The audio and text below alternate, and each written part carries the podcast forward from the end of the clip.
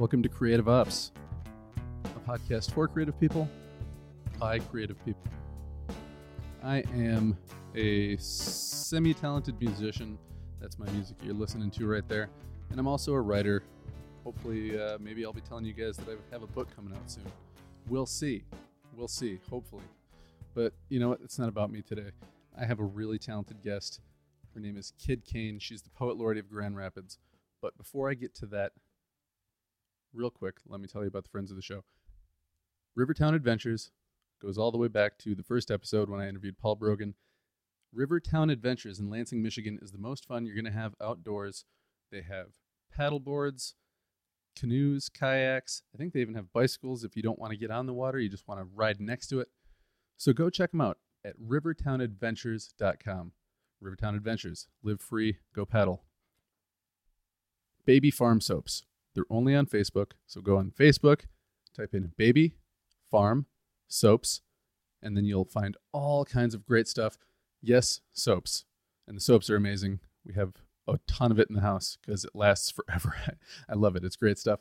But they've also got stuff for beards. They've got stuff to keep your skin nice and uh, what's the word? Moisturized. And they've got stuff to keep it protected from the sun too, bath bombs, all kinds of cool stuff. So check them out on Facebook, Baby Farm Soaps.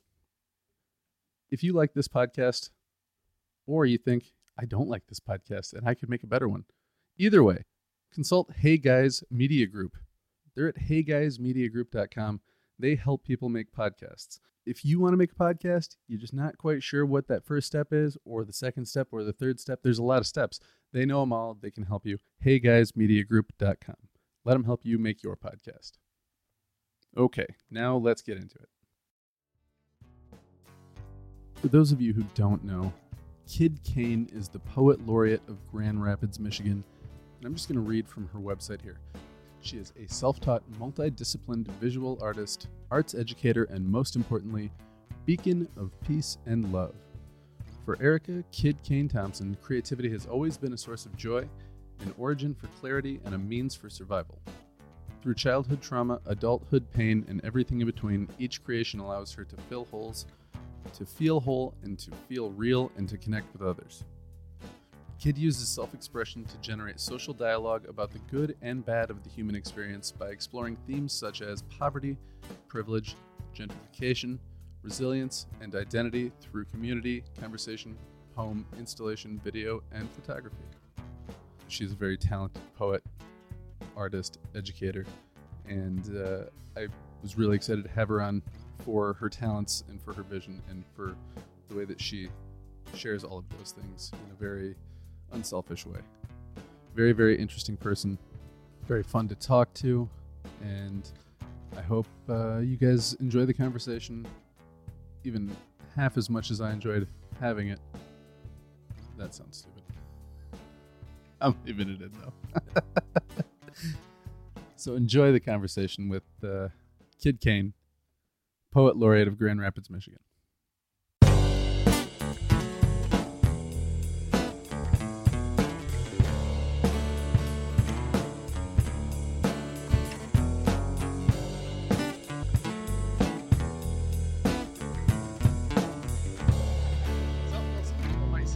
Like, hey, that's racist and offensive.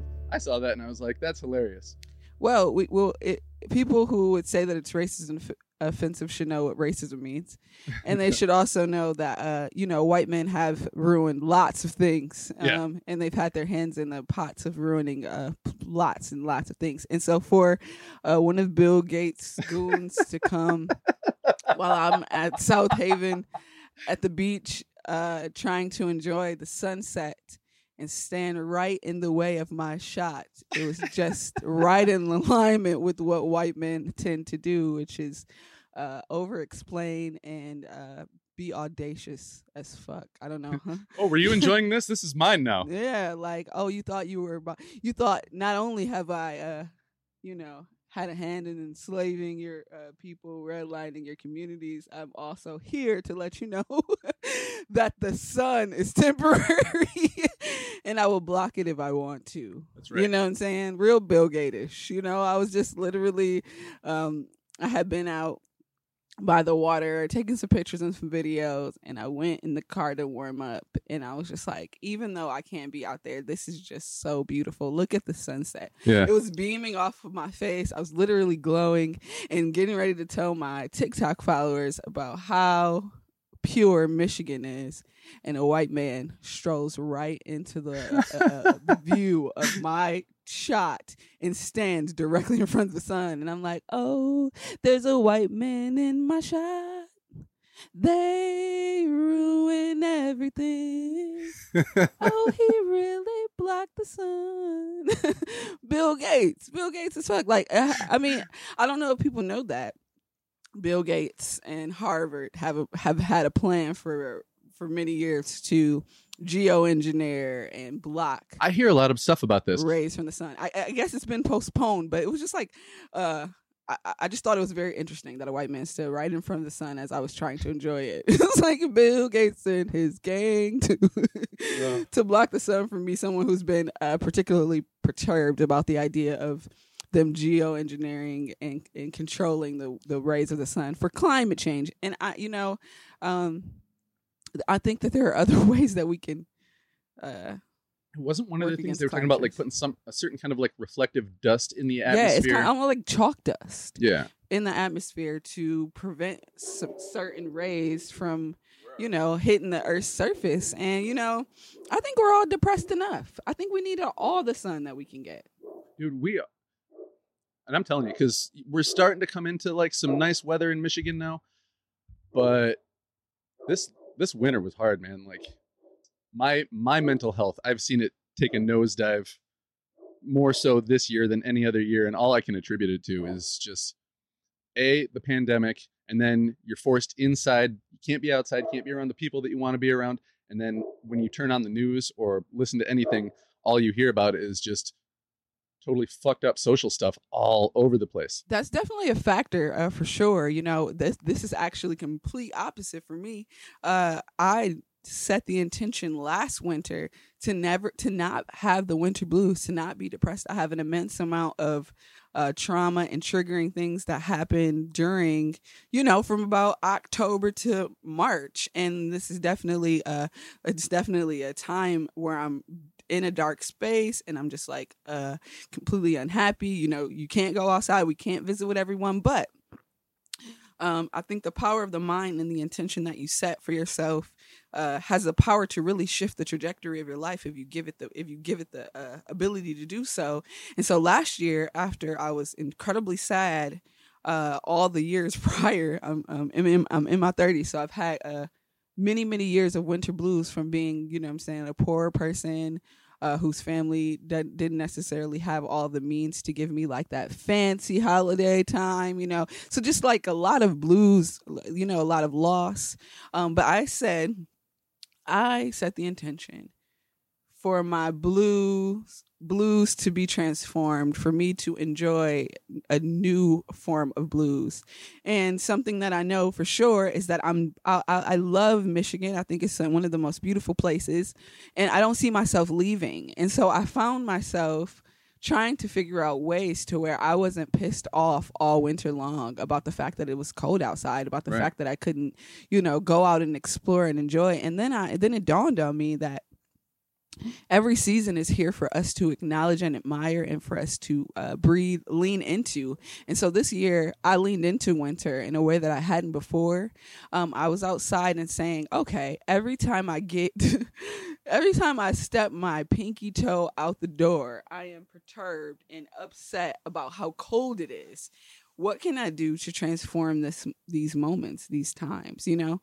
And so I just start hanging out outside and doing all this stuff and really breathing into the frustration that I would have about being so cold. And you weren't really outdoorsy much before that, outside No, of like I'm know, de- going from one place to another. No, but- I'm definitely outdoorsy in turn in all the other seasons that are more palatable and more comfortable. right. but not in not during the snow time. Now I, I spend uh you know most of my days outdoors. Uh and this is a relationship that I've been cultivating with outside for about seven years now, but winter has always been excluded. It's always been this time where I'm like gonna cuddle up with somebody's daughter and eat food and binge watch TV. And now I don't. uh, And this year I decided not to do that. And so I, I, did all the things that I would typically do at the beach in a snowbank. You know what I'm saying? I took my comfortable chair outside in the middle of winter. I bundled up. I took books outside. Uh, I did stretching and qigong. I, I wrote poems in the dead of winter. And after a while, I, I- my body stopped responding in this adverse way, and those days started feeling just like a sunny July day to me, to my brain, to my body. The sun is still there. Um, we miss it. Oh yeah. we miss the sun because we're so perturbed by how, how freaking cold it is. But when you lean into it and breathe into it and you uh, just spend more than five minutes outside cursing it, it, it, it can be really transformative. What was the thing you just called? Uh, you said you do qigong. Qigong. it was- Qigong. Yeah, well, I, and I may be say, saying that wrong, um, but it is a, uh, uh, a Asian practice, and um, I use it as a means to move old energy from my body and to just. Oh, like, is that some of the like on the videos when you're like kind of like doing the up and down and heavy up and down, breathing? yeah, like heavy breathing and uh, body movement. It, it, clears out, you know, what I'm saying my aura, my energy field, Yeah. um, and it's something that I do as a part of my daily practice. Uh, we're always working on chi, always trying to to align and balance my energy. And so I, I I was doing that way before, and then. I, I brought that practice to, to the winter time and I started hanging out outside drinking beet juice and, you know, doing all the things that I would typically do on a sunny day in the midst of snow. And, you know, it taught me so much about myself. It taught me patience. It gave me the ability to uh, be less irritable in, in, in stressful situations. And it was really transformative. And this is the first year that I did not experience. Uh, I, I still had struggles, but I was not depressed or blue in the way that I had been in the other years. It was it was really incredible. But One thing that I found to be challenging when I lived, I haven't lived in Grand Rapids, but I used to live in um, downtown Jacksonville, and I always thought that it was kind of maybe it was because I was places where there were more parks before, but like I just felt that uh, it was really hard to get outside unless you like really set an intention that like I can just be in this tiny little park and enjoy being here. But like I really crave these wide open spaces, and if for someone who enjoys the outdoors as much as you do, do you feel ever like living in a city puts a barrier between you and like the like true nature outdoors? um, you know, true nature is relative, and you know, it, it's all about perspective. And I feel like uh, all the areas of nature are worthy of our of our admiration, even even in the uh, complexities and the uh, um, you know, the city eh, vibe. It's still worthy of like uh, acknowledgement. It can, it can, if you sit still long enough, you can find a way for it to feed you, to fuel you. And, you know, I, I lived uh, for a short time, about six or seven months over in Standale, Michigan, um, where there was, there, there wasn't a lot of people. There's not a lot of like city energy. And it was really, really calming and, and great for the space that I was in. But when I was ready to be more active, um, moving in the, in the middle of downtown and being surrounded by, uh, a nature that's fast paced and moving, it was able to put me on a diff- onto a different frequency. And so I love I find a way to find value in all the spaces, everything that's outdoors and is worthy of our acknowledgement, even if that means, you know, uh, a person on the street that's um you know, belligerent and, you know, feeling some feelings or or, or, or being um taken over by the, the the woes of the world. Uh if I take time to slow down enough and to um, channel uh, the energy of that expression, it can teach me something about myself. And so that's how I'm looking at everything. But I do really, really, really like to just go into the woods Yeah. and, you know, um, Yeah, I like to go. I like to just take a big bag, stick a small tent and something to eat for like two days, and just walk out somewhere. You know what I mean? yeah, you know, I haven't, you know, I haven't had, I don't feel uh, as privileged to be able to go out and, and live that way because as a, as a black person, as a woman, um, you know, just that, that freedom is not something that I'm uh, necessarily afforded. I'm working to uh, reclaim that and to find spaces to where I can just go out and be that free and just say, hey, this is where I'm going to be and know that everything will be fine. But, you know, there's some apprehensive apprehension in in terms of uh, of navigating and moving in that way. Um, but I've definitely worked towards uh, just exploring and trying to be as free and fearless as possible just because uh, I benefit and I grow from that. And so I've been um, you know, exploring just parks all around anywhere. I just go on the map sometimes and just be like, "Oh, all right, this is over in Burton, Michigan. Let's go. Yeah. Let's go see what that's like." And you know, and and I'm not there for uh overnight, but I'll go there and spend hours there just playing in the dirt, climbing on tre- trees, and, and giving my body uh space to do some things that it didn't get to do as a child because I didn't really get to be a kid. Um, so now I get to go out and kind of from this childish childish place um, enjoy and explore the woods. I keep feeling different paths to go down, but before we go down too many of them, I want to make sure we come back around and talk about your childhood or lack of, um, and the year that kind of changed everything for you with the poet laureateship and everything else. But the big part of the show is to try to demystify just the creative process. You know what I mean? Mhm. A lot of people might look at something like, I like to write long form. I, I write novels, and I look at poetry, and I just feel like, wow, that's so amazing when somebody can so small and succinctly express something so powerful. Um, so I want to try to get into your head a little bit Yeah, about that. like how do you how do you approach poetry as a person who both appreciates it and writes it let's start with when did you first get into poetry when were you like i really like poetry either reading it or You writing know, it I, I tell this story, and anybody who's following me, they're like, "Yeah, we know." uh, but yeah, I, I learned about poetry in elementary school, and it was an opportunity for me to use language as a friend, as a family member, as somebody. Like you know, um, I I you I fell in love with words and like just the use of language and expression, and I was kind of obsessed with all the forms that it can take and all the ways that it can tell and that it can make you feel things. And um, yeah, I was a, a small child when I first uh, fell in love with it, with language and uh, writing short stories. And um, I used to read the dictionary when I didn't have access to uh, to other forms of literature until I got my li- first library card. And I remember walking over to uh, the library and renting out t- or taking out more books than than I could read. But it was just like, oh, you know, uh, it was almost like this little scarcity complex. Like if I don't get them all, they will be gone. And so I found myself just kind of in love with books and also not having the opportunity to live a lot as a child. I was able to live vicariously through stories and through books and through television. that's interesting mm-hmm. yeah i hadn't thought that perspective before okay so when um let, let's fast forward it to when you actually start going you know what i'm pretty good at this i'm gonna start putting it out in public You know, I, I don't know that I ever felt like I was pretty good at it. It was just like, um, this feels really good to me. Yeah. And um, I guess it was exciting to see people respond to me in a way that let me know that, you know, my expression was important and I believe everyone's is. say I appreciate your humility, but there must have been a point, even just from reactions, where you go, "Okay, I must be good at this." No, Right? you know, you know, uh, I think that the first okay, what what happened is I was working uh, at a mortgage company doing title work and other stuff like that, and I was working like sixteen hour days, and my mental health was failing. Mm.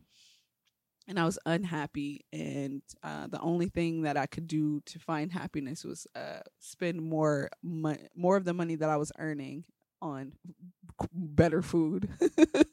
so I was just ordering more expensive food. And that was the way that I was living because I was like literally working 16 hours a day. Yeah. Um, I ended up getting uh, laid off. Um, and around the time that I got laid off, I had started my relationship with the outdoors. I had started uh, um, my mental health journey. I didn't really have a choice because I was my mental health was failing because I was working so much. And I was going to ask you too. I've I've been fired from one job that I actually kind of liked, and I don't know if you liked that job or not, but just just getting fired from a job is a very jarring experience. Like it, I don't know. I don't know what it did for you. Did that have any effect on your mental health or your outlook? I was actually I was actually relieved that I would have some space to even though it had just been 2 weeks some space to just uh breathe and to like tap into myself Yeah. um for for a little while and i did i i got uh, a small severance package back then Huh. and you know had a little bit of time to just be like who are you what do you like you know when you're working that much i also you know helped my mom raise my siblings um so i was always on the move constantly in, involved in something and just never really having the time to just like uh commune with my own body my own thoughts my own heart. Mm. and then after a little while i started uh, delivering pizza for domino's. And i always talk about this and everyone asks what's your favorite job? And i don't look at poetry or teaching or any of the things that i do right now as a job. It's just like it's a part of my life and it's a part it's my life's work and it feels really good to me and so i honor it in that way. But as far as like uh receiving a paycheck i will always say that delivering pizza at domino's was my favorite favorite job because it gave me the opportunity while in transit to turn the radio off and kind of just sit with myself. And in the sitting with myself i was able to remember uh, how i used to formulate language to um, speak to to affirm to remind myself of things. And so i would literally be in the car driving coming up with poetry uh, that i can now look back in retrospect that was there to teach me so much about what was coming next for me. It was uh, this this stuff that i was writing was very revealing and it didn't seem profound back then but now that i've like had these jumps and these uh, these leaps towards uh, a life that is rooted and centered in uh, creative creativity and expression and passion and purpose. Um, I can look back and I'm just like, wow, you know, who my brain was like uh, creating sermon almost Mm. to put push me or to propel me into a space that would honor uh, my energy, honor my heart, honor my body, honor the trauma that I've experienced, and give me space to explore how to heal those parts of me. And so, yeah, in the car with the Domino's uh, triangle strapped to the roof. right. With my uniform on and some, you know, uh, red leather Chuck Taylors, I wrote some of my best poetry, and I also made, you know, some pretty good tips and ate, you know, a lot of carbs. I worked at a Little Caesars when I was in uh, when I was in high school, and yeah, yeah, I definitely put some weight on working at a pizza place. But I didn't drive though. Um, actually, ours wasn't a delivery place. It it was a Little Caesars that used to be um, Chuck E. Cheese. Then Little Caesars bought it. Now it's out of business. But they tried to kind of keep that Chuck E. Cheese feel. Um, but yeah, that that I didn't get a lot of time to myself. I just had a lot of time eating pepperoni off the off the bar. Um, so when you actually sit down to write a poem, how often? I don't know if, if if it's easy to break it up in this kind of way. How often do you sit down because you have an idea and you go, "Oh, I got to do this," and how often do you sit down and go, "I'm going to write today. Let's see what comes." It's a it, it's a mix. A lot of times because of the way that I uh so I found poetry in elementary school and then I refound poetry in about 2013.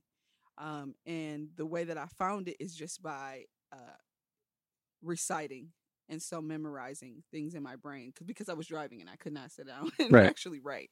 And so I think that that uh that habit has never really gone away. A thought will come to mind and in that thought it'll be like hmm i would like to explore that line. I would like to explore this like segment of stuff that's ro- rolling around my head. So sometimes i sit down with that um but more recently uh, i've just been saying let's free write and just see what happens. Um and you know that came along with me uh first of all i'm a spoken word i, I am a person who started as a, a uh, with the intention to perform the poetry like Yeah. that that is one of the things that i i went into it like oh uh, I like poetry on the page. That's cool, but the part that I enjoy is uh, the the performance and what that looks like to And making sure the words come out just the way you want them to, right? yeah, and and that changes because I'm an energetic, flowing being that a, literally a body of water. And so you may hear me say a poem one time, and it might have a word in it that it doesn't have another time. It, it may it may show up in, in this type of tone one way, and another time you see me, it might not. It just it depends on how. Or you might I'm stop in the middle of a poem to acknowledge the audience. Yes, yeah, Yeah. yeah, yeah, So it gives me the freedom to express and explore and connect with the words that I've written in the space that I'm in in the time in which I'm performing it. Yeah. Um, so you know that's very important. But as a poet who did not learn poetry in the traditional form by way of like learning about old poetic form, um, I've been here to acknowledge that uh, the way that I express and the way that you express and the way that another person express expresses is uh i- i- it's unique to you. Yeah. and so while it's beautiful to learn about different types of poetic form and to you know honor grammar and all of these things what's most important is for me to honor myself to honor the expression of my own body to honor the the history of my heart um to celebrate my spirit. And so it's nice to learn about all these different forms and like you know me all, all the all the fancy stuff that comes along with like maybe learning poetry at a university or you know what i'm saying? Um those are cool but there's nothing more beautiful than like hearing someone express from their like heart authentically without concern of, of of any kind of form constraints. Um just literally writing your own wave and and that's the way that i connect with with the art form. It's just like i'm just here to be myself share my words my expression and cool i can t- maybe make a nod at the way shakespeare wrote a line but i don't care Right. you know? Yeah. and so honoring your own form is um, the most beautiful part of art That kind of makes me curious though. Have you ever tried to write like a like a Shakespearean style sonnet or Oh, like yeah where you're like, oh, this line has to do this and this Yes, and you yes, follow this. absolutely. Ha, ha, ha, ha, yes and you unlo- you you learn those things and you allow them to inspire or impact your personal expression i just realized that i didn't i did not pay my meter um If you need to, that's fine. no it's fine we're we're we're we're fine i just wanted to say that and you can keep that as part of this because i love to be human um but yeah no i i definitely and it's not just him you know uh, i look i'm looking for people who who have lived similar experience. I listen to uh, I, I read Audre Lorde and you know um you know Maya Angelou and all these incredible artists and you know uh I, I listen to hip hop and Jay Z and Kanye and you know I'm listening to poets and they're showing up and manifesting their hearts in different ways um, but i respect the way it's honored. You know uh, samo or, or uh, basquiat uh, when i was a young person probably about 14 i first i was first introduced to his work and i was like he just scribbled and like i know a child that could do that and i couldn't understand the complexities of the expression Yeah. because I was my brain is attuned to uh valuing perfect form and like seeing things that uh that mimic real life. And there's and I'm like, that's cool and it does take talent, but there's nothing more beautiful than someone honoring their own expression and the line doesn't have to be straight. Mhm. The the the the the the, the face doesn't need to be uh realistic. It can be. Um but but but people that find comfort in just saying, This is how I draw this this is how I'm going to say this. I know that you've danced that way. That's cool, but this is my move. Yeah. You know what I'm saying? And like that's that's how I try to honor my own expression is saying, yeah, that's dope that you did that. And now I onlookers for the rest of time can look on and see how you did it. But if we all did it like Shakespeare did it, then what are we getting? You know what I'm saying? Yeah. While the expressions will be cool, it's still within the constraints of someone else's uh mind someone else's idea. And so it's like that's the beautiful part of art when it doesn't come with the need for perfectionism is to say this is what's coming from me naturally and and i would like to honor that. And that's the best part of art for me. That actually kind of makes me think about something that I was just talking about on uh, on my last episode.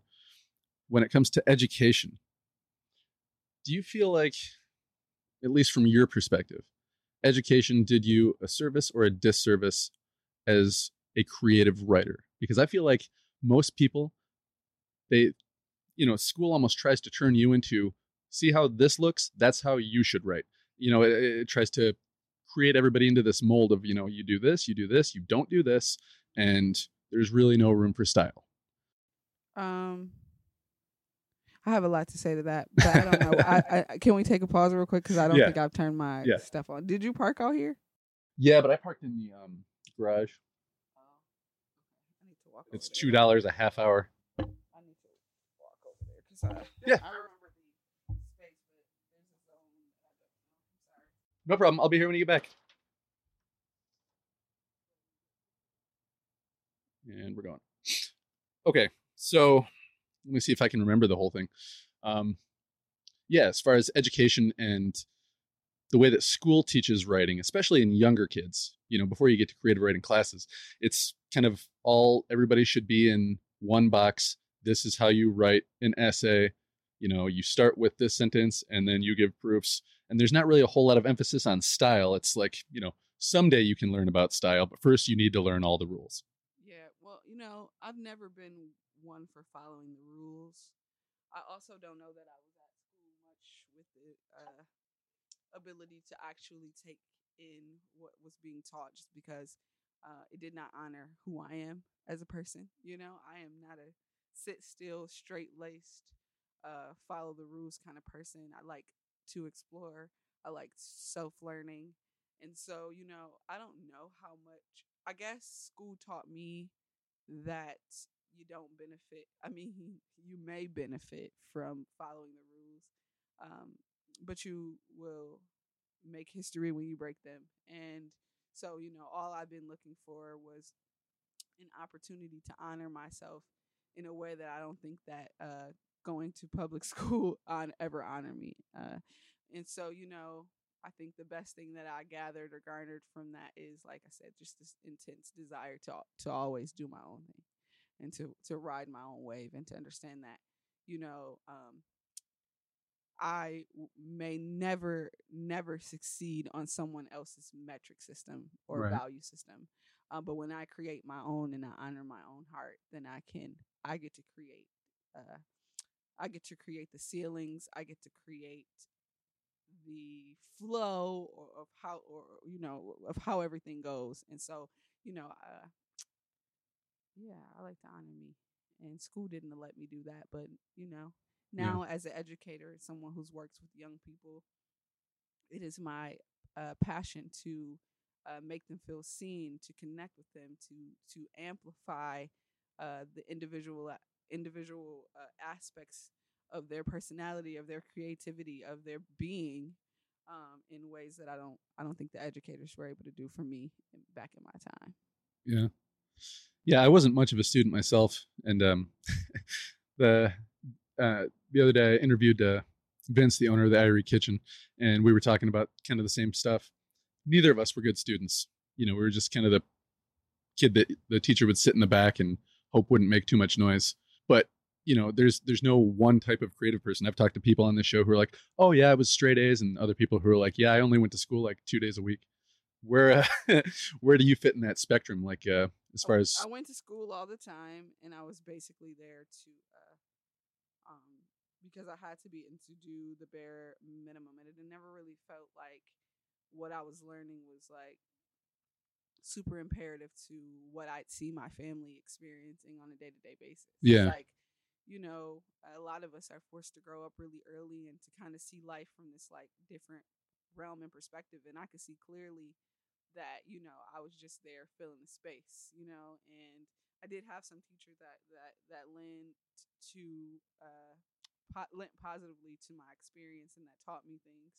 Um, but it was far and few between enough for me to be like I can count the instances on one hand, and also can acknowledge how starved I was for, uh, you know, anybody that t- took the uh, not an extra step, but took a step in the direction of trying to um, show me how to. I always use the word honor, honor myself. You know, um, uh, a good o- word. Be okay with uh, who you are, Erica, or who you are, kid.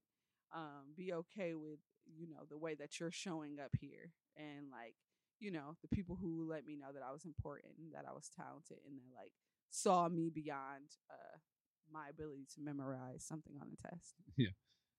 All right.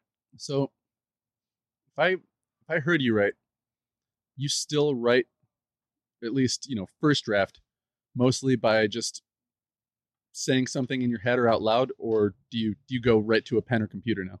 Uh, mostly in my head or out loud or on the back of receipts and uh, napkins.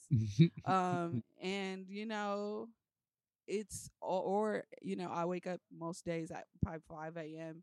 to start my routines. Um, and sometimes on the days where I'm too tired to write my routines, I'll you know get a little blanket tent and go under there and with my phone and only me and the glow of the phone there i just like start typing out feelings and emotions. Sometimes i dream poems and I, I wake up as quickly as possible to be able to be like man wow that was kind of profound.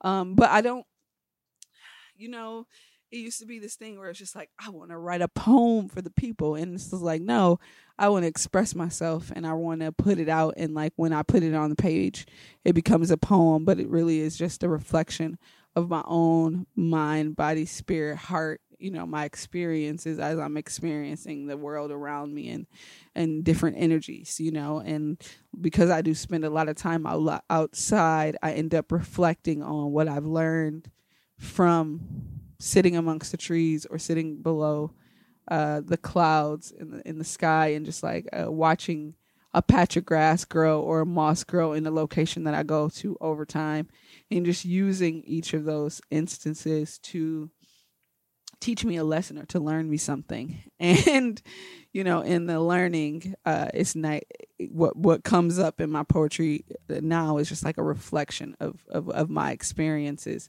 And so it used to be this thing where it was just like, I want to write a poem about this. I want to I want to look at this injustice. I want to look at this thing that happened and write a poem about it. And now it's just like I want to express my heart, and there are no rules for that. Um, there's no form for that. Uh, I create the form. I create the rule. I create the lines. I create the line breaks. Um, and there may be some people that say that what I did was wrong, but uh, that's for them. Yeah. you have a really healthy attitude just in general when it comes to like not getting too bugged out by how other people might react to you. Yeah, that's not that's not my concern. I have so many concerns but has that been something that's First of all, I don't become care. stronger in you as you've become more public, or have you always been that person? I kind of always been that person because it's like, uh, you know, what you eat don't what you eat doesn't make me shit. You know what, what how you you know that that's something that someone you know my grandma said that all the time when I was growing up.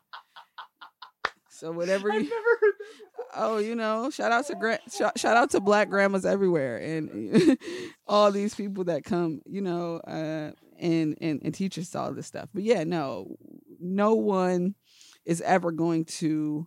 Uh, it may sting you if you give it space to sting, uh, hearing someone's expression about you. But at the end of the day, the way that people perceive you is literally a reflection of their own heart. And so when I the way that I perceive most situations is through this peaceful loving lens. And so I, am always able to see beauty and so that I reflect beauty back to someone who expresses themselves no matter how imperfect, no matter how wrong, I am not inflamed by someone else's opinion. Yeah. I'm not.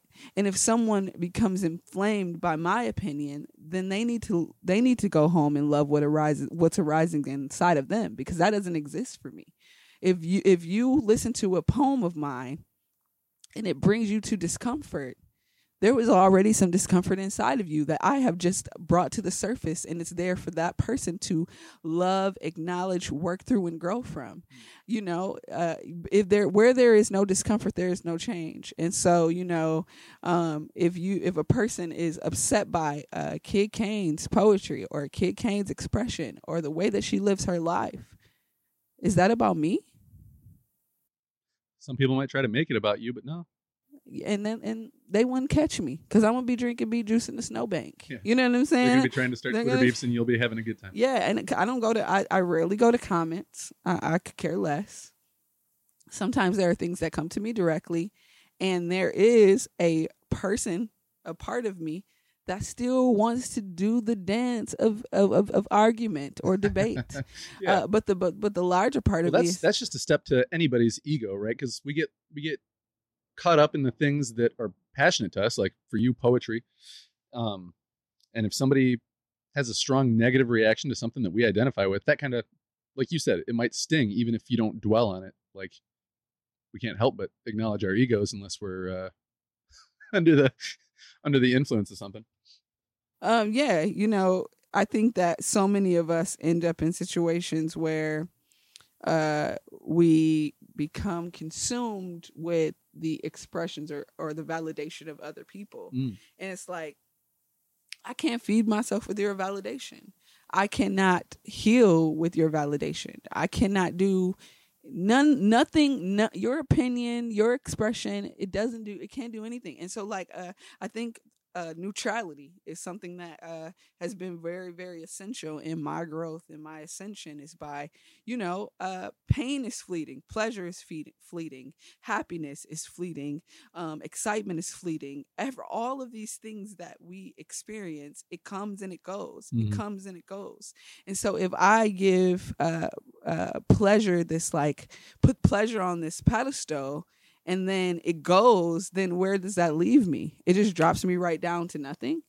Uh, if I am in pain and I say that this is the worst thing I've ever experienced, and then it goes, if I identify with that, then who do I become? You know what I'm saying? I, am I just a, a collection of um, of moments uh, of either right or wrong or, or, or good or bad no I, I no longer live within the confines of of of these like polar opposites um heaven or hell you know i i, I grew up christian and i know that as a black queer person living in the world uh, i'm always missing the mark according to society and to sin is to miss the mark and when i was living in a time where i was always feeling like i was missing the mark and not in a space where i was honoring my true expression because i was so afraid of what was going to go wrong I was living a miserable life.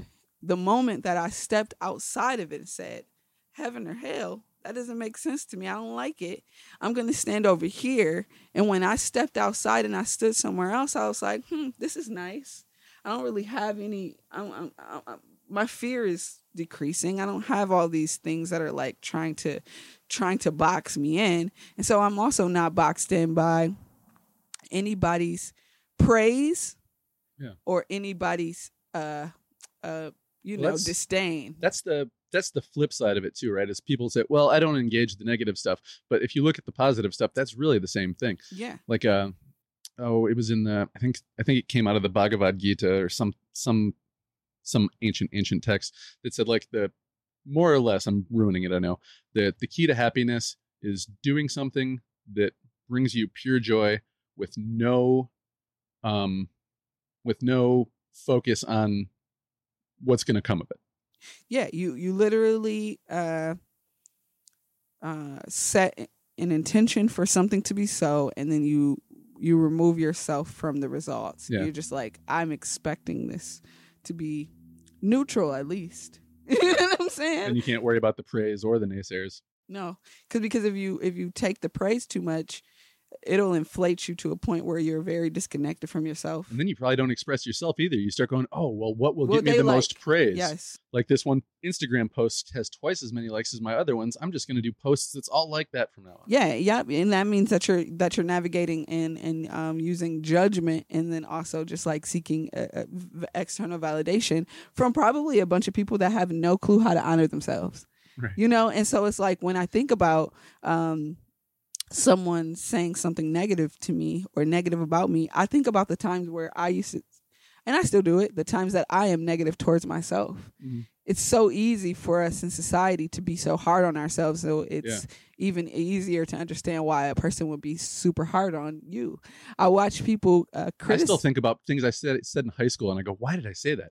But I don't think about like the really nice thing I did for somebody last week that Yeah. made them almost kind of like get teary.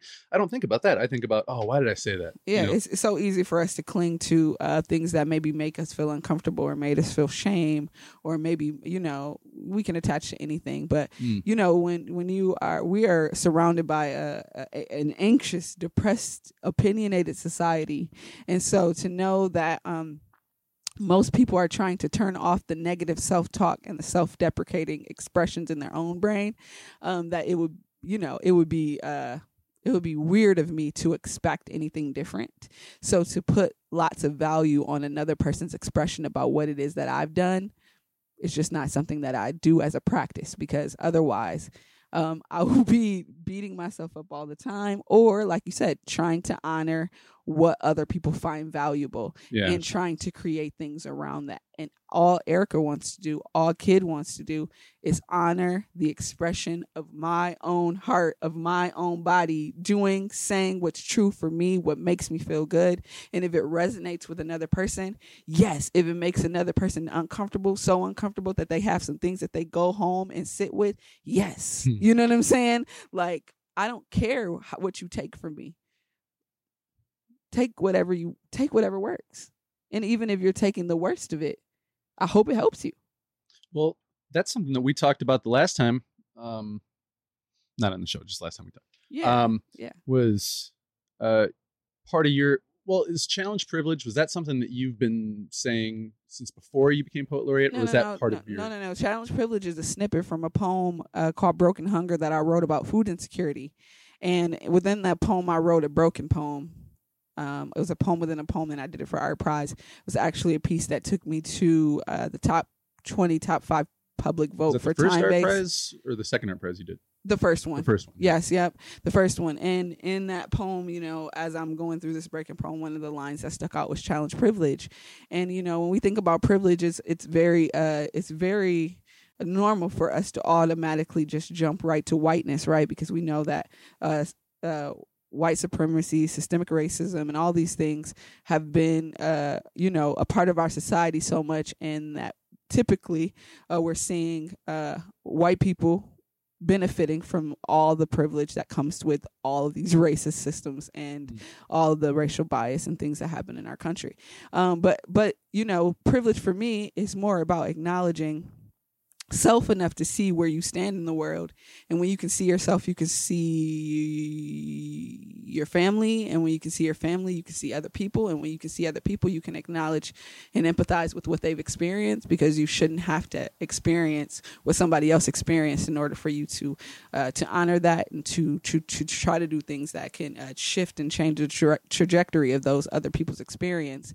And so as a black queer woman um, that grew up poor with a single mother in a city uh, that has barred us from lots of financial opportunities and uh, you know quality education and you know the list goes on um, i can still sit here uh, with lots of privilege and to say you know um, i'm a woman and I'm a queer woman, and that's more palatable to some people than you know a queer a, a, a queer man or a trans folk or you know whatever. There's just like so many. I'm cisgendered. I'm able-bodied. I have use of my opposable thumbs. I can articulate myself.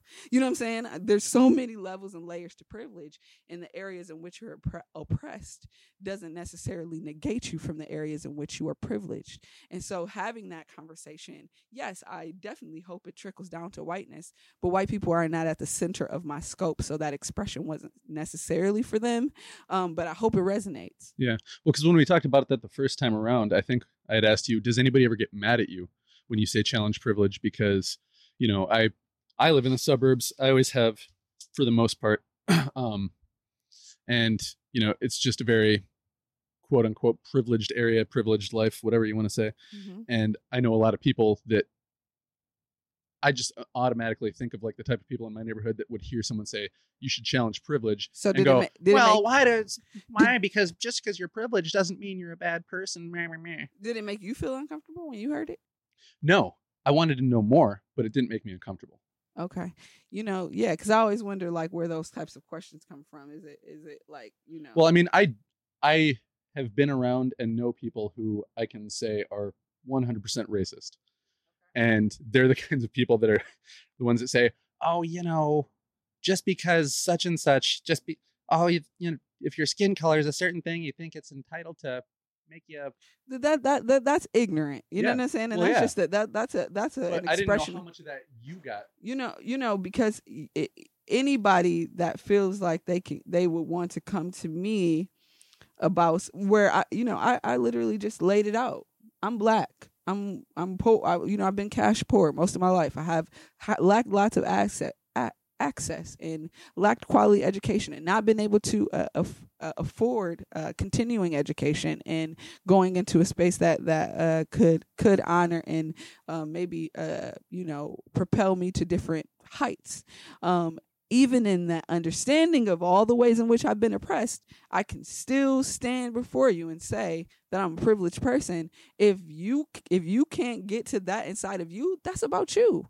If you're so oblivious about where you stand in the world and you're so uh, unwilling to acknowledge um, the the struggles and, and the things that people have faced in the society around you that you know has been rooted on racism, white supremacy, and and, and uh, systemic you know just systemic racism and, and horrible policies mm-hmm. if you can stand firm that that means you you haven't looked around you haven't learned much you're yeah. very ignorant and you're probably in a space to where you're not acknowledging uh, the feelings that uh, that arise in you you're probably deeply depressed and struggling in your own world, you probably can't connect with your children in your home. You're probably lacking the ability to connect with your husband when you don't have the ability to look into the world and see that people deserve uh, justice, people deserve uh, equity and equality. If if you are if you are got your panties in a bunch by my expression, yeah, you got some you got some work to do.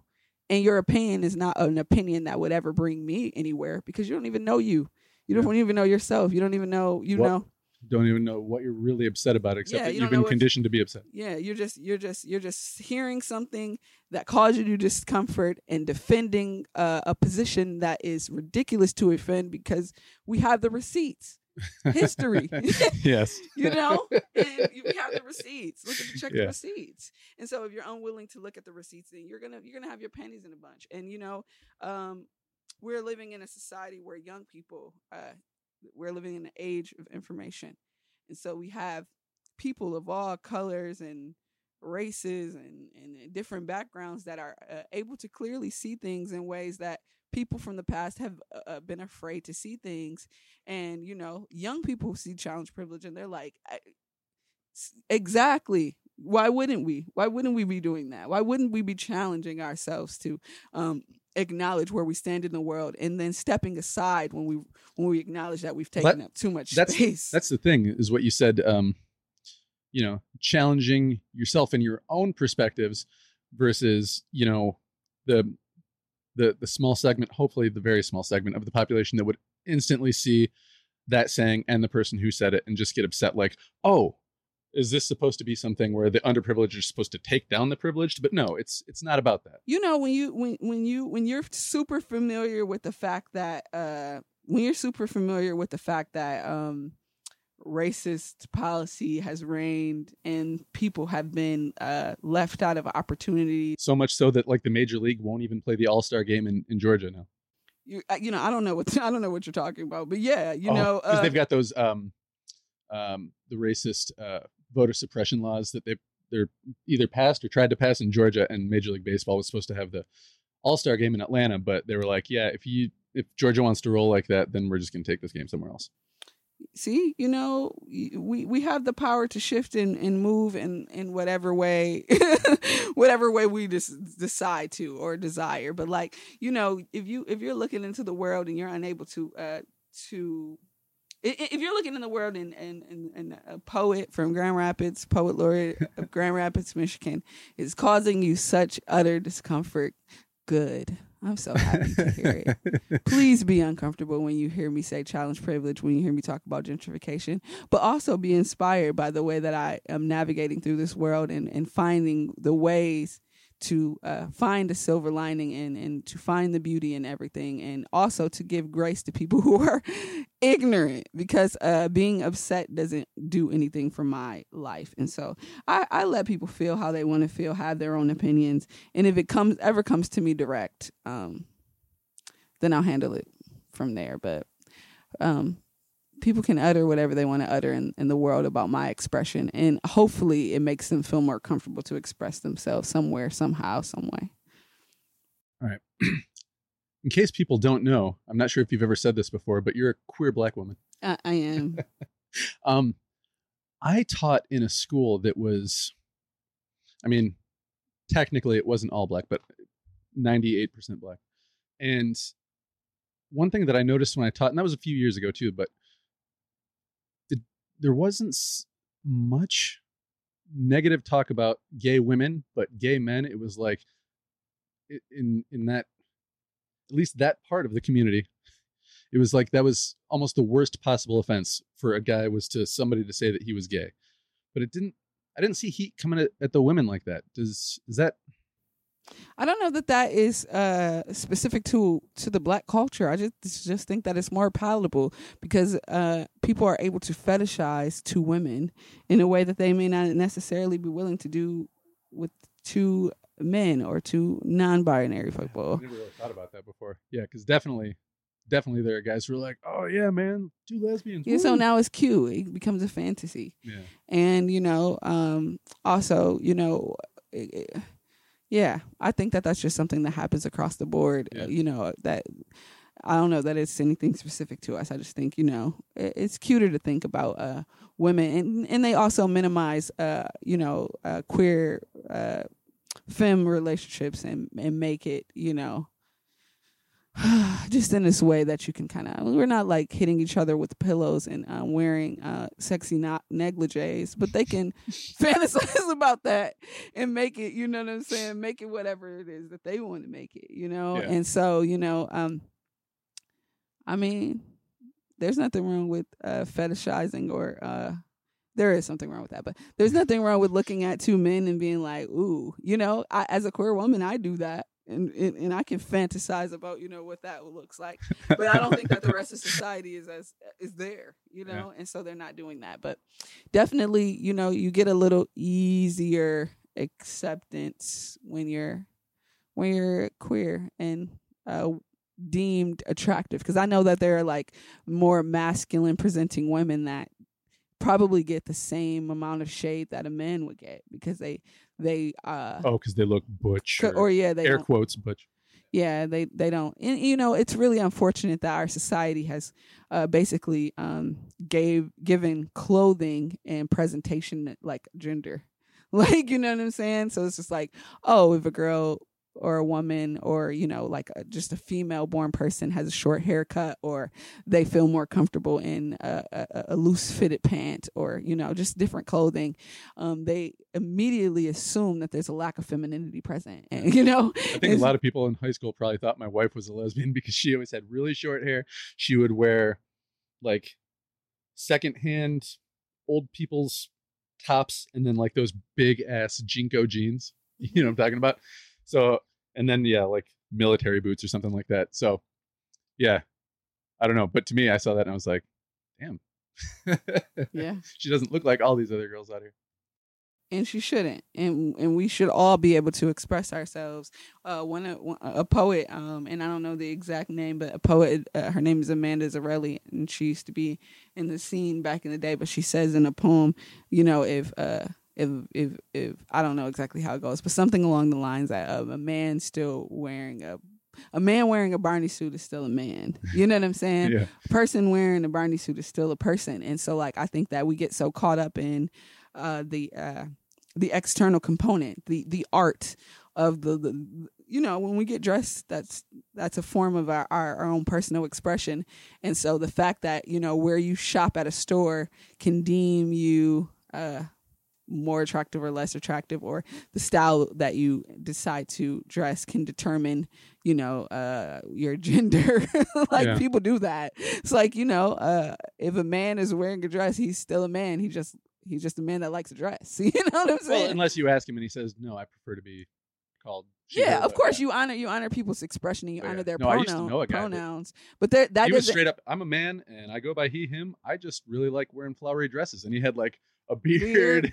Exactly and, and and that's what i'm saying it's not to say that that doesn't happen where you know there are some people who who have shifted identity or changed and that's a part of their internal expression Yeah. um you know because uh, just just as someone could uh, just as a, a a male born person could wear a dress and decide um, I'm a man and I just like to wear dresses. There can also be a, a male born person that says, I don't identify with any gender and uh, I like to wear dresses and suits. which and I can really throws baby boomers for a loop. it really jo- I don't think it's just baby boomers. I think it it just I think it just throws so many people for a loop because there's a box that, that that's been created and if you step outside the box people just are so uncomfortable that they can't find acceptance in, you know, uh, how a person chooses to express themselves. And that is just wild to me. And it is a part of my privilege to say that, you know, for the most part, uh, I've been uh, in spaces as a queer woman to be very palatable to some.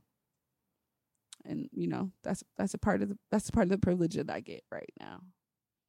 But if I shaved my hair tomorrow and you know uh, take on a new moniker with a, you know a different name or something like that, the people that used to, you know, love me and, and find me endearing will may shift because discomfort and uh, you know uh, discomfort settles in people when they when they see things that they don't understand. Yeah. Yeah. Okay. Well, that probably is a good segue into the elevated love language. And I want to make sure we talk about that. We're getting close to an hour. So, um, well, let's talk about how you became the poet laureate and then lean into the love language.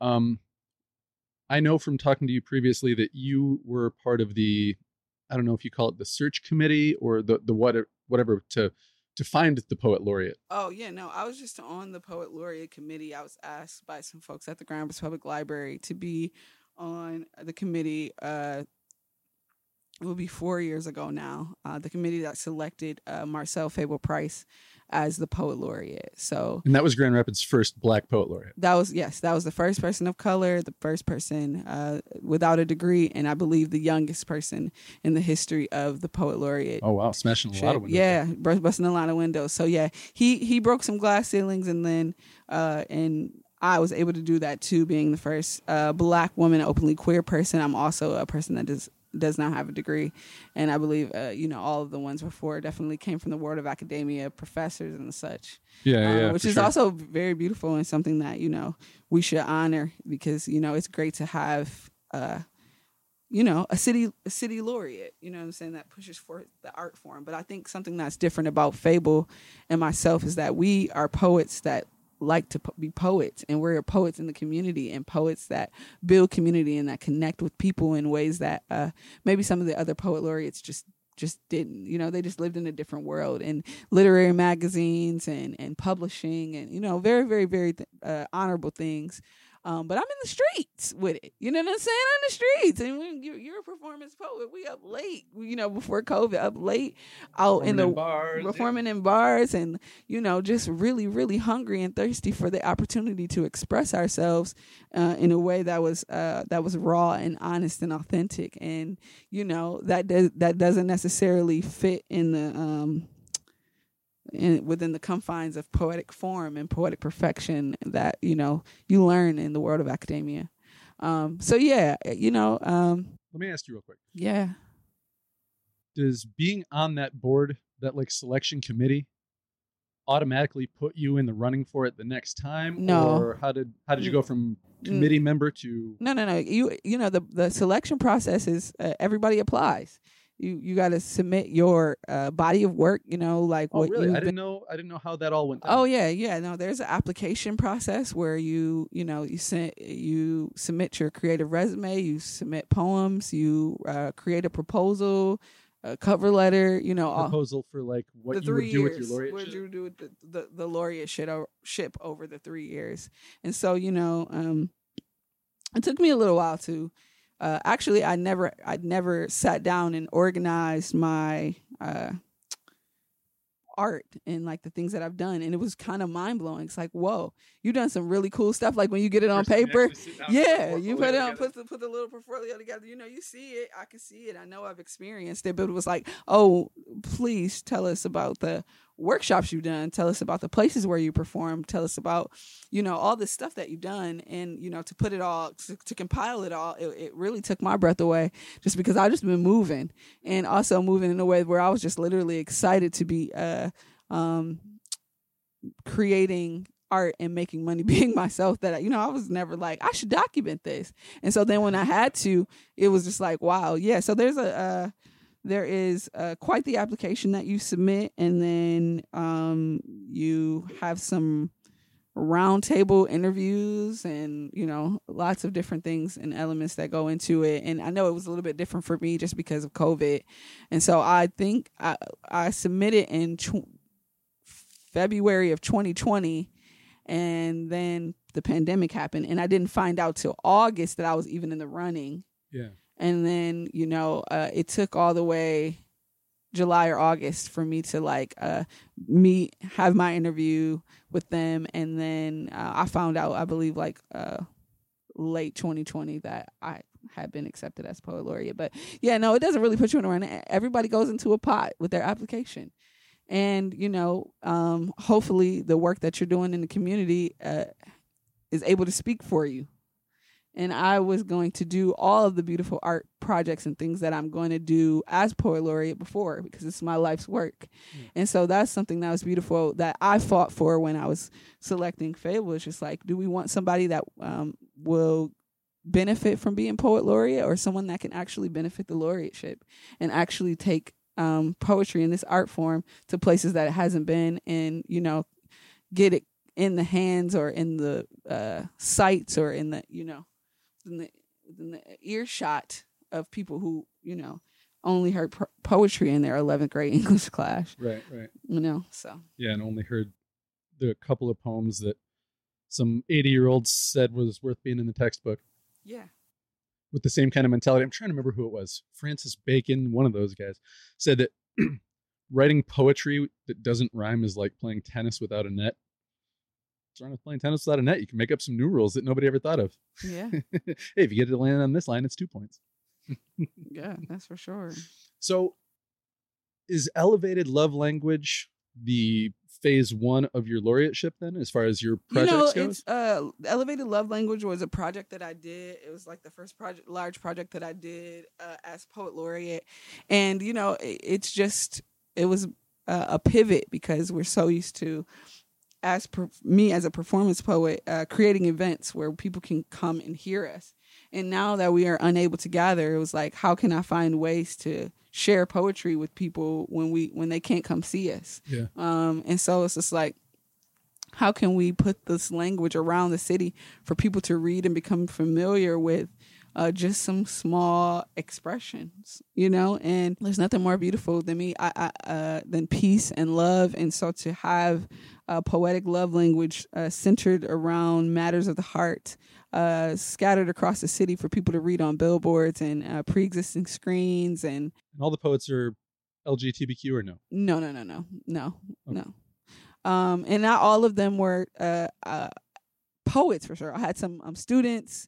Um, I had some of my poetic peers. I have some um, of my poetic peers that I work with uh, in the nonprofit organization that I work with is the Diatribe, and then I also had a couple of musicians that make hip hop and R and B, and I honor their words as what it is poetry yeah. and gave them space to also be uh, seen. And so it's like so important for me to just honor expression and say okay we, we call it all these different things and it manifests in all these different ways. But when you take um, uh, uh, matters from your mind and your heart and you decide to put it on the page, uh, you get to determine what you call it, whether it's uh, just a sentence or if it's a poem line or if it's a song. You know, you get to kind of determine what that looks like. And so, you know, as an artist, it's important for me to honor the expression of the poetry that I receive or perceive as poetry, even if it hasn't been perceived by others as so.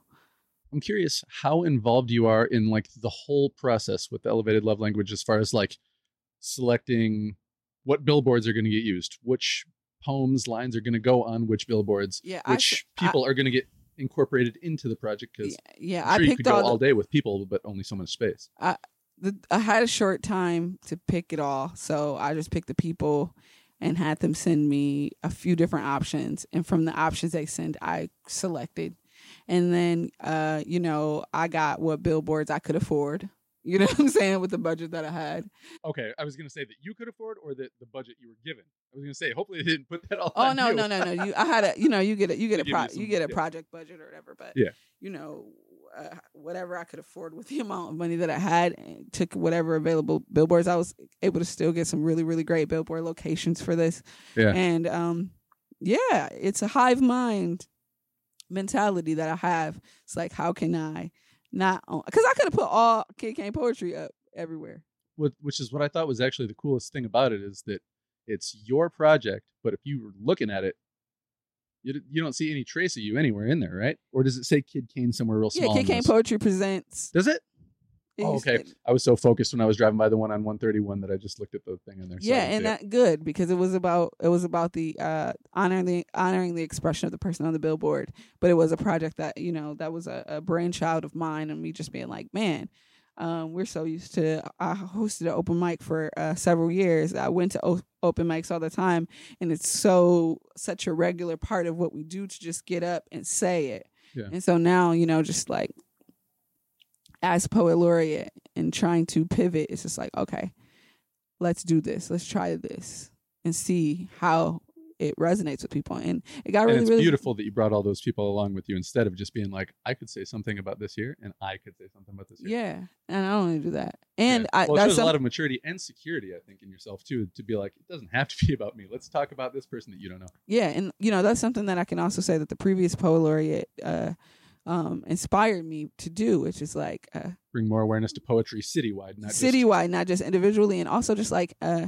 you know, this man cared about getting us paid and making sure that uh, people and organization in the city uh, didn't take advantage of us and said, "Hey, uh, stake your state your worth, stake your claim." Yeah, and there's not like some poets union that negotiates. yeah, you right. Paid this much no, no, there's no poet union, and he, you know, what I'm saying, and he's also just been a guy that's just like, all right, um, I'm doing this, and we're gonna bring Kyd on, or we're gonna bring Gleason on, and you know, all these different poets from the city of, of Grand Rapids.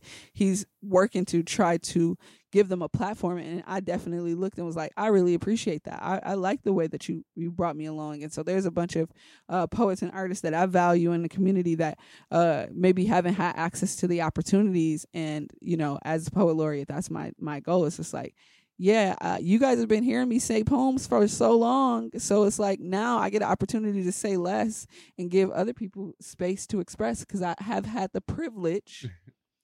I have had the privilege of of expressing in so many different venues and so many different places, especially here. And now, as I uh, as I intend to expand my reach and, and, and perform and share my work uh, in other spaces, uh, I'll I'll open up space for more more people to be able to uh, enjoy the art of poetry from the poets that are here because there's so many there's so many of them and there's so many people that don't know that they're poets and I'm excited to get to the heart of uh, of the poet in all of us as poet laureate because I'm here to be emotional for the city for the next three years. I get to be vulnerable out loud and hopefully that inspires other people to do the same because you know life gets better when we we acknowledge our feelings. Yeah. You know, I used to do some workshops with uh, middle school aged kids for writing, and then um, try to put out some like educational stuff about just like how to write a short story or like get into free writing to find an idea, stuff like that. Mm-hmm. Because I've always talked to people who are like, "Oh, you're a writer." I want to do stuff like that, but I'm no good at that. You know what I mean? Like, or I just don't have the skill or the talent or the, you know, intuition or whatever to tap into it. That's the But if you part. get somebody to just put a fucking pen in their hand and say, "Sit down, start writing your feelings," just start writing them. Yeah. It doesn't even matter if it makes sense. It doesn't matter if you spell. It doesn't matter if you get periods in there. You can fix it later. That but it, or there is no doesn't have to be any fix and that's what i was talking about earlier it's just like art is our cre- it's, it's like it's the our creative currency we we, we we we it comes from our body and society has conditioned us to think that there's a certain way something has to be expressed for it to be good or bad Right. and it doesn't it just And I feel like a lot of that comes from. Sorry to interrupt you. I feel like a lot of that comes from school. school because yeah pass or fail. yeah And me and Vince were talking about this yesterday. If you're going to succeed at something, you're going to fail more than you're going to succeed. yes But in school, what's the worst thing you can do in a class? Fail. The word failure has this connotation to it that's just It dirty and it, wrong. it and- rhymes with hell pass or fail, heaven or hell, all these, all these confines, you Yeah. know? And it's just like it doesn't have to be that. It just has to be honest. It has to be true. It has to be authentic to you. It has to be a part of your uh your life's history, right? For you to be able to be like, this is this is how it can come out in the way you angle your camera lens, it can come out in the way you uh, you know, you write your words. It may be just the beauty or, or the elegance of the way that you put something on paper. It may come out through language. It may come out through dance. It may come out through song. Whatever it is, computers can make the perfect song. It can find the perfect tune. It can find all this. That doesn't mean that that's what we're going to feel something from. Yeah. We're gonna feel the cracking in the voice. We're gonna feel the mistake. We're gonna feel the the the the, the line that that person decided not to have perfect. Yeah. We're gonna feel that. We're gonna feel the the uh, the inability, the lack of gra- uh, grammar in a poem, the the lack of like uh, meter or scale. It was just like someone's just saying how they feel. Yeah. They're just feeling their way through this life, and you know, there's no way that you can measure out uh, exactly how a bird should fly through the sky. They're just doing them. You know, they're just doing them. They're just moving how they want to move and vibrating off their own frequencies. And that that's what we need more of. That's what we need to give space for because when people can honor themselves and actually get to the heart of the matter, they can show up in their fullness and bring their best. When you are trying to get someone to uh, follow uh, values and metrics that have been created, that's not a reflection of who they are. That's a reflection of who you want them to be.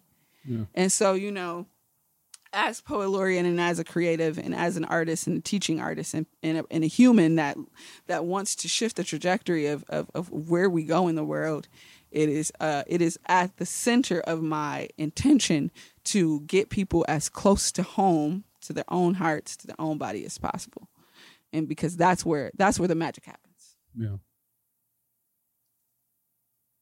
Well, that's beautiful. Thank you.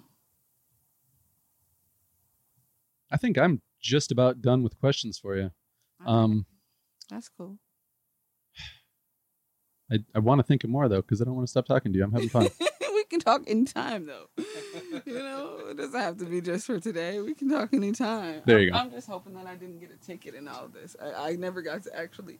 It wouldn't accept my payment on Motu. So oh boy. Well, hopefully I didn't get a ticket. maybe I you haven't can seen anyone. maybe you can use your poet laureate chip to finagle your way out of it. You know, I do have a lot of tickets to the Grand Rapids. I moved downtown without a parking spot. So if you're listening, if you're listening, if you would like to add some additional perks, additional perks to the poet laureateship, because we only get a little small, small uh, stipend. Uh, if you want to, you know, waive some of those parking tickets, you know, or give us an honorary spot. Yeah, I'm Downtown. challenging the mayor of Grand Rapids to do something they should have done a long time ago and give the poet laureate a sticker that absolves them from any traffic violations or parking violations. That sounds great. Way to use your privilege. There you go. oh, there's a white man helping me out.